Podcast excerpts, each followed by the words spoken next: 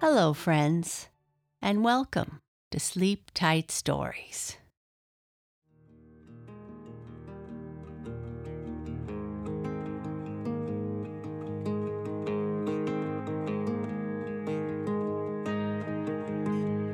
Today, we are going to start a story about a leaping goat called Lightfoot. He got his name from the way he jumps. Lightfoot is a young goat who wants to go up onto the rocks and eat the tender grass that the older goats are eating.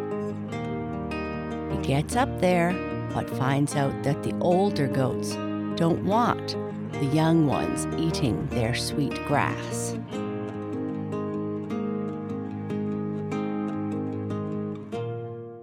Lightfoot the Leaping Goat, Chapter 1 Lightfoot stamped his hoofs on the hard rocks, shook his horns, wiggled the little bunch of whiskers that hung beneath his chin, and called to another goat who was not far away. I'm going up on the high rocks. Oh, you better not, said Blackie. If you go up there, you may slip and fall down here and hurt yourself. Or some of the big goats may chase you back. Well, if they do, I'll jump down again, went on Lightfoot as he stood on his hind legs. You can't jump that far, said Blackie, looking up toward the high rocks which were far above the heads of herself and Lightfoot. Lightfoot and Blackie were two goats, and they lived with several others on the rocky hillside at the edge of a big city. Lightfoot and Blackie, with four other goats, were owned by the widow Mrs. Maloney. She and her son Mike had a small shanty on the ground in the shadow of the big rocks. The reason they kept most of the goats was for the milk they gave. For some goats, like cows, can be milked, and many people like goat's milk better than the cow's kind which your milkman might bring to your door every morning, or which is brought to the house from the stable or the lot where the cows are milked if you live in the country. You can never jump down that far if the big goats chase you away when you get on top of the high rocks, went on Blackie as she looked up. Well, maybe I can't do it all in one jump, Lightfoot said slowly, but I can come down in two or three jumps if the big goats chase me away. Anyhow, maybe they won't chase me. Oh, yes, they will, bleated Blackie in the animal talk which the goats used among themselves. They could understand a little man talk, but not much. But they could talk and think among themselves. Big goats will never let you come up where they are, went on Blackie, who was called that because she was nearly all black. Why won't the big goats let me go up there? asked Lightfoot. I know it is nicer up there than down here, for I have heard Grandfather Bumper, the oldest of all us goats, tell how far he can see from the top of the rocks and nice, sweet grass grows up there. I'd like some of that. The grass here is nearly all dried up and gone. Lightfoot saw, off to one side, a tomato can, and he hurried toward it. Sometimes these cans had paper pasted on them, and the goats liked to eat the paper, for it had a sweet taste and the paste with which it was fastened to the can was even sweeter. That's just the reason the big goats don't want you to go up where they are, said Blackie as Lightfoot came back, looking as disappointed as a goat can look, for there was no paper on the can. Someone had eaten it off. The big goats want to save the sweet grass on the high rocks for themselves. Some of the best milk goats are there, and they have to eat lots of grass to make milk. Well, I'm going up anyhow, said Lightfoot. At least, I'm going to try. If they drive me back down, I'll get down all right. I'm getting to be a pretty good jumper, see? He gave a little run and leaped lightly over a big rock not far from the shanty of the widow Maloney. Oh, that was a fine jump, exclaimed Blackie. I'll never be able to jump as far as you, but I wouldn't go up there if I were you. Yes, I shall, declared Lightfoot as he shook his horns again and started to climb the rocks. He was very fond of having his own way. Lightfoot did not remember much about the time when he was a very, very small goat. He could dimly recall that he had once lived in a green, grassy field with other goats, and then, one day, that he had been taken for a long ride in a wagon. He went to a number of places, finally reaching the home of the widow Maloney and her son Mike, who was a tall, strong lad with a happy, laughing face covered with freckles. And on his head was the reddest hair you ever saw. Lightfoot soon made himself at home among the other goats Mrs. Maloney kept. At first, these goats said very little to him, but one day, when he was but a small kid, as little goats are called, he surprised the other animals among the rocks by giving a big jump to get away from a dog that ran after him. That goat will be a fine jumper, said Grandpa Bumper who was called that because he could bump so hard with his horns and head that all the other goats were afraid of him. Yes, he'll be a great jumper, went on the oldest goat of them all. I think I shall name him Lightfoot, for he comes down so lightly and so easily after he makes his leap. And so Lightfoot was named. As far as he knew, there were none of the other goats who were any relation to him. He was a stranger among them, but they soon became friendly with him. Among the six goats owned by the widow Maloney, there were only two who were of any relation. These were Mr. and Mrs. Sharphorn, as we would call them, though of course goats don't call each other husband and wife they have other names that mean the same thing. But though he had no brothers or sisters or father or mother that he knew, Lightfoot was not unhappy. There was Blackie, with whom he played and frisked about the rocks, and Grandpa Bumper, when he had had a good meal of the sweet grass that grew on top of the rocks with perhaps some sweet paste paper from the outside of a tomato can to finish off, would tell stories of his early life. And he would tell of other goats in far off mountains, some of them nearly as big as cows, with great curved horns on their heads.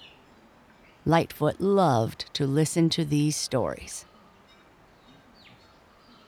There was not much for the goats to do at the home of the widow Maloney.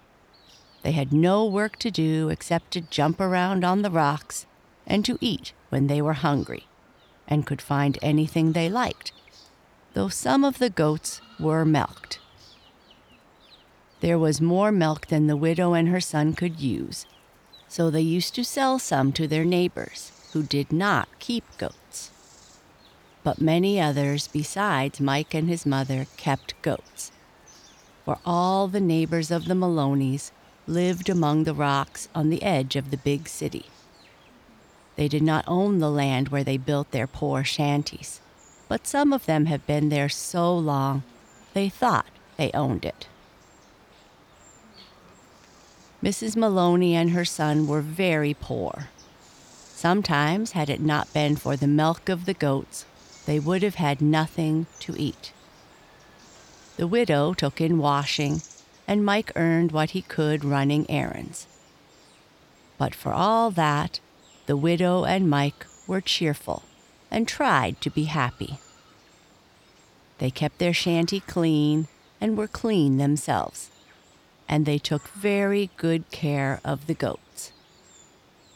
Mike made a little shed for them to sleep in when winter came, and when the grass on the rocks was scarce, Mike would get a job in the city, cutting the lawn of some big house, and he would bring the clipped grass home to Lightfoot and the others. Yes, I'm going up on top of the rocks, said Lightfoot to himself as he began to climb upward.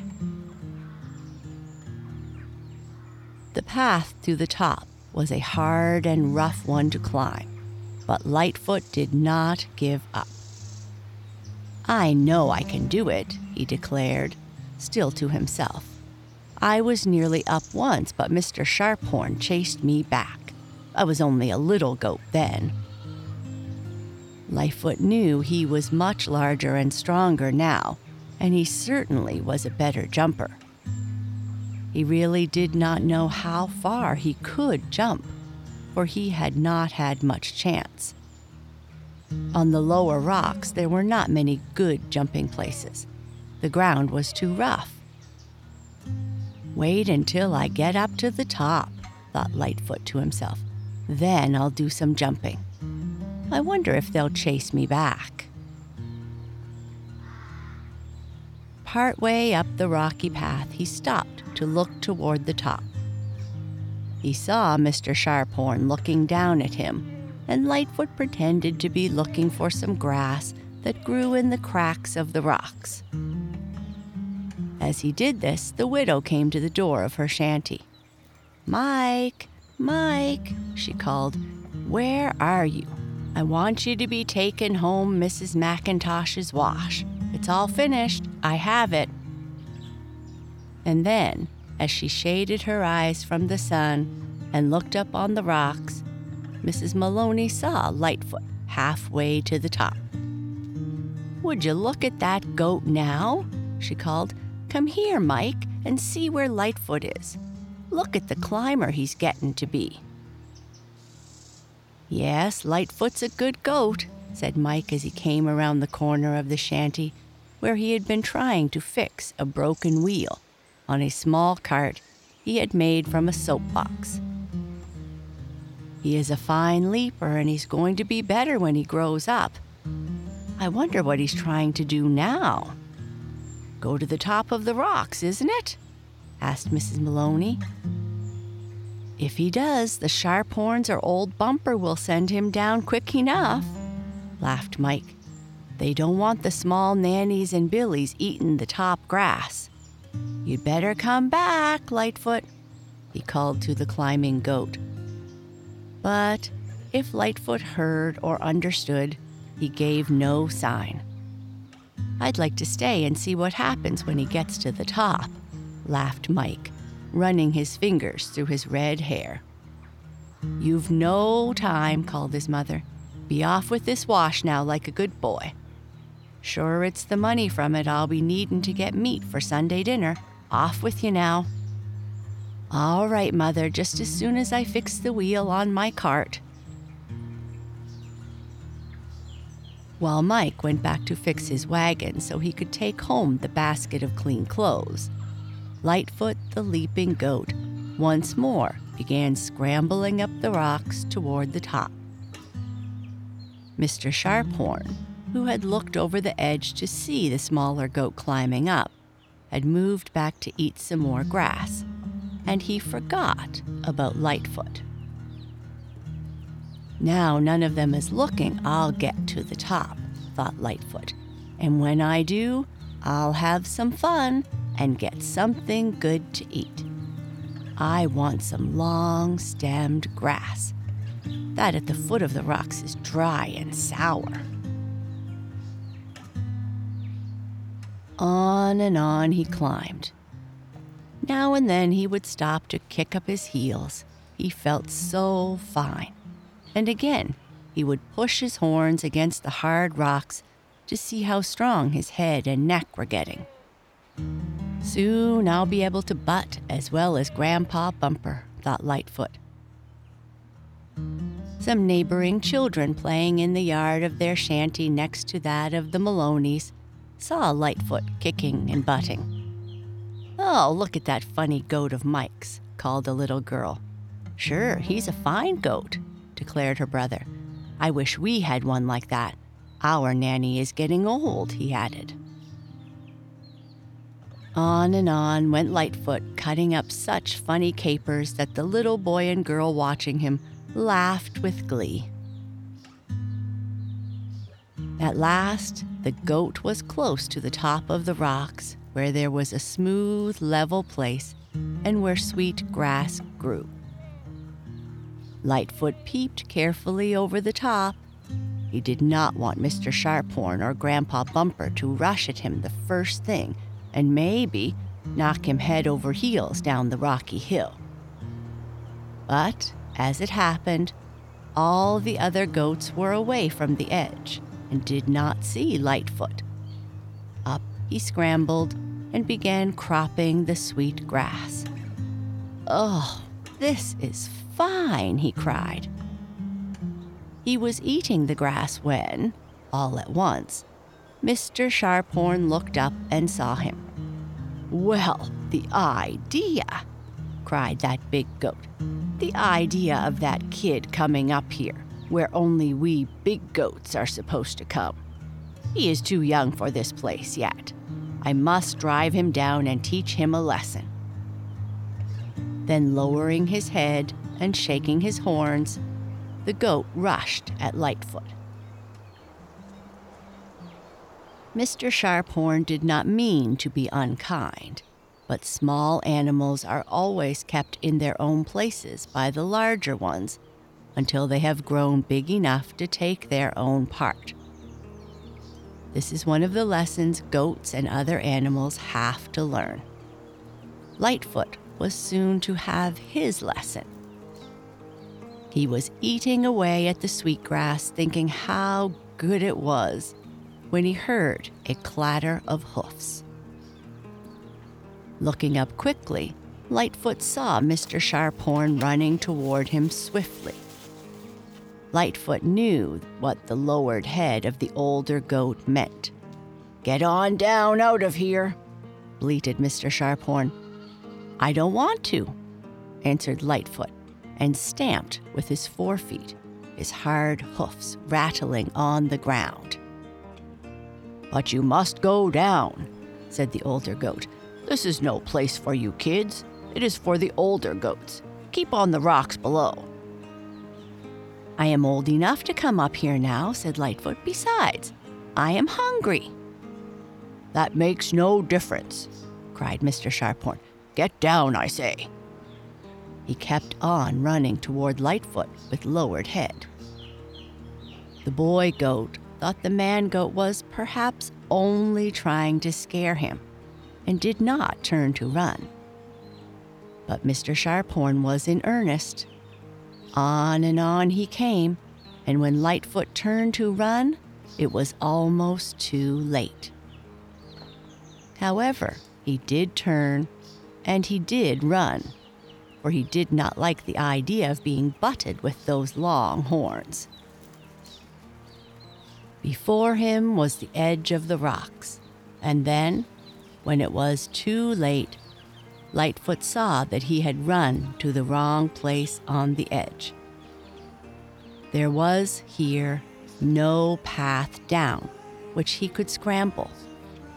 The rock went straight down, and he must either stand still and be butted over the edge, or he must jump.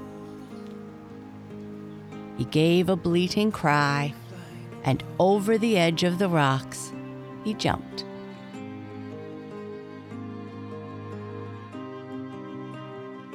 Good night.